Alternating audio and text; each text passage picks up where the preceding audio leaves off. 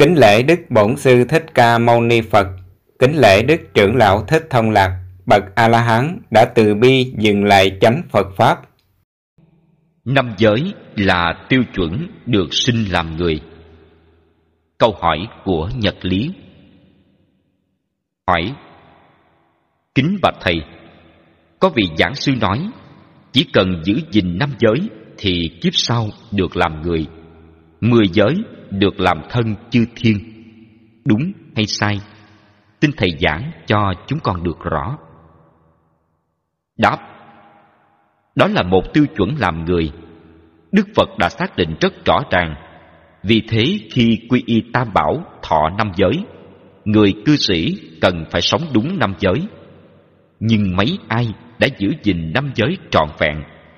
Một tiêu chuẩn có năm điểm để được đậu làm thân người nhưng nhìn những người xung quanh ta, tuy đã thọ năm giới, nhưng mấy ai đã giữ được trọn vẹn. Mặc dù có người đã thọ năm giới rất lâu, có thể từ năm năm hay mười năm. Thế mà giờ này còn có người vi phạm. Trong năm giới này gồm có, một, sát sanh, hai, trộm cắp, ba, tà dâm, bốn, vọng ngữ, năm, uống rượu trong năm giới này, giới trộm cắp, tà dâm và uống rượu là dễ giữ gìn. Còn giới sát sanh và giới vọng ngữ là khó ngữ. Nói khó không có nghĩa là giữ không được. Người tu sĩ hiện nay, năm giới này còn giữ không trọn huống là người cư sĩ. Bởi vậy, được thân người khó khó như con rùa mù tìm bọng cây giữa biển đông nói khó được thân người, tức là nói giữ gìn năm giới rất khó. Khi mất thân rồi, phải trải qua vô lượng kiếp mới làm được người. Thế mà mọi người có thân, chẳng mấy ai quý trọng. Mỗi phút thời gian trôi qua, làm sao chúng ta cứu được thân? Nhờ có thân tu tập mới mong giải thoát luân hồi sanh tử.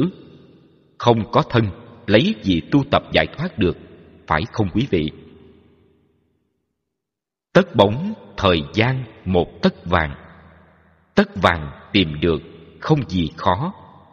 Tất bóng thời gian khó hỏi han. Năm giới này là năm hành động đạo đức làm người. Một. Giới thứ nhất, không sát sanh. Giới này xác định quý vị có được thân người hay không? Nếu quý vị phạm giới này thì không bao giờ quý vị được làm thân người nữa.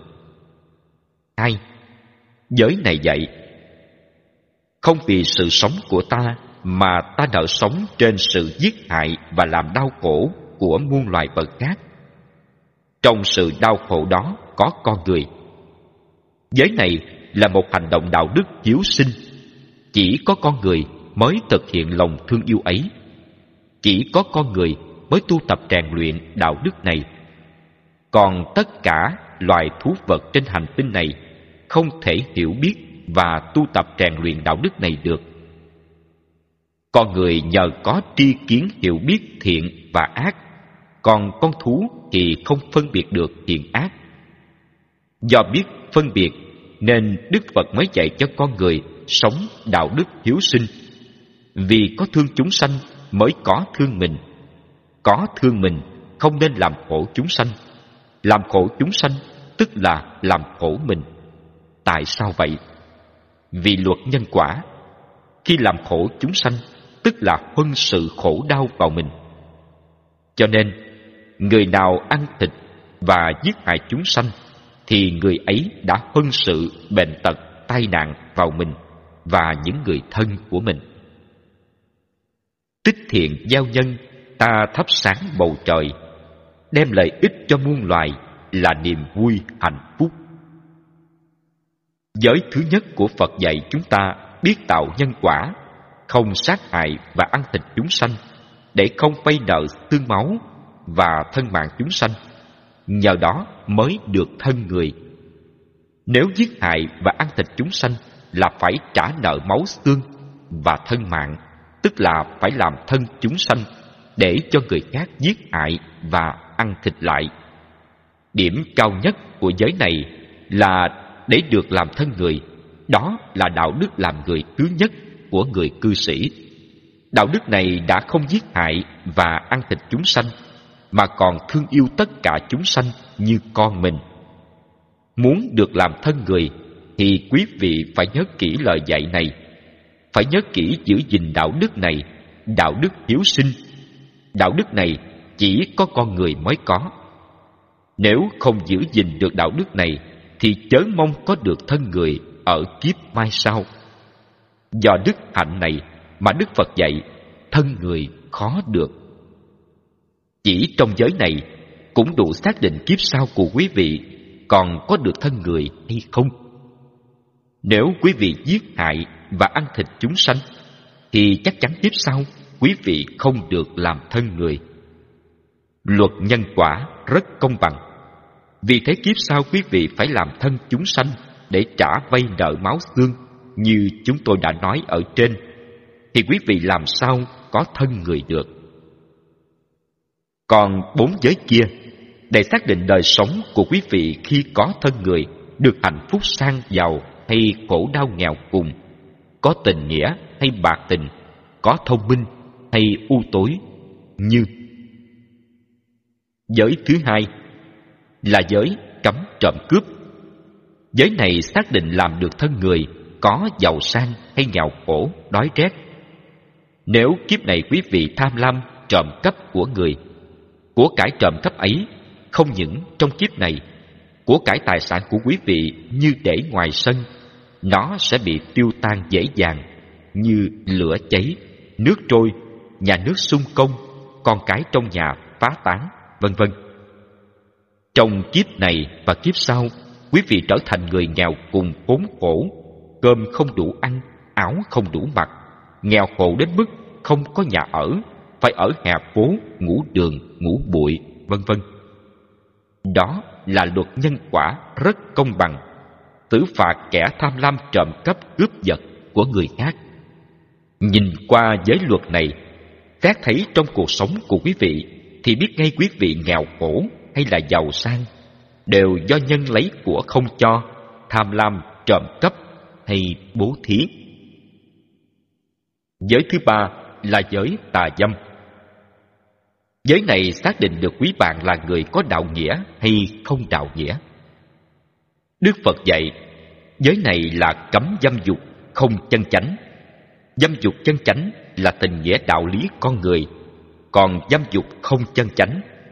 nay lấy người này mai ở với người khác, chẳng khác nào là một con thú vật không đạo nghĩa, không chung thủy. Giới luật này chỉ rõ đạo nghĩa làm người làm người phải có tình có nghĩa có lòng chung thủy thương yêu nhau mới gọi là con người vì hạnh phúc của chúng ta và mọi người thì chúng ta đâu có quyền làm khổ mình, khổ người bằng cách lan chạ như loài thú vật. Con người khác hơn con thú ở giới luật này.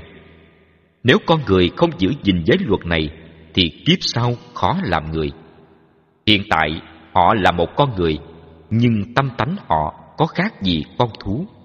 Sống không tình, không nghĩa, sống không có lòng trung kinh tiết hạnh, sống không chung thủy với nhau giới luật này xác định được tình nghĩa đạo đức cao đẹp của con người với con người. Nếu không có giới luật này, thì đạo đức tình nghĩa của con người không có. Và như vậy, con người chỉ là một con thú vật mà thôi. Giới thứ tư là giới vọng ngữ, tức là giới cấm nói dối. Giới cấm không nói thất hứa, thất hẹn, vân vân. Giới luật này xác định được uy tín của con người trong cuộc sống. Đối với những người khác, giới luật này nói lên sự uy tín của con người đối với con người trong xã hội như trên đã nói. Người ở đời ai phạm vào giới luật là tự làm mất uy tín. Con người phải có uy tín. Con người không uy tín là không xứng đáng làm người.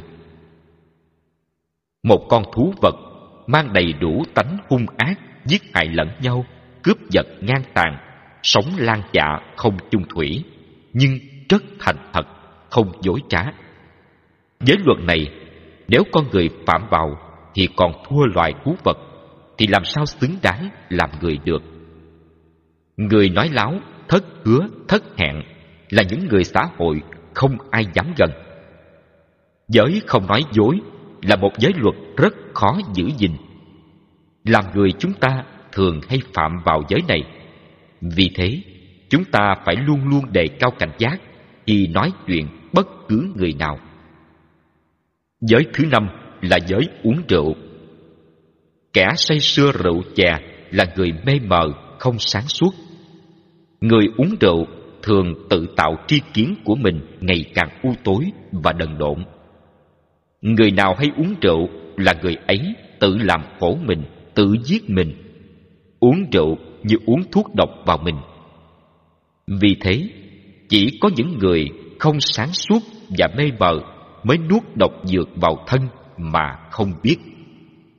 Rượu là một chất độc kích thích và tác động thần kinh, khiến cho người uống rượu giống như người điên, không còn trí tuệ thông minh. Nên người say rượu thường ăn nói bừa bãi, ăn nói kiếm nhã, thiếu lịch sự, văn hóa ăn nói, thô lỗ cộc cằn, vân vân. Người uống rượu say xưa tánh tình hung ác, không khác nào như một ác quỷ. Án mạng thường xảy ra, phần lớn là do những người say rượu. Tóm lại, trong năm điểm này, nếu chúng ta chỉ cần thiếu một điểm, thì chúng ta cũng không thể làm người được. Vì đó là năm tiêu chuẩn được làm người mà đức phật đã dạy cho mọi người để xác định muốn được thân người thì phải sống đúng năm giới luật này một cách cụ thể, rõ ràng mà không có người nào phản đối.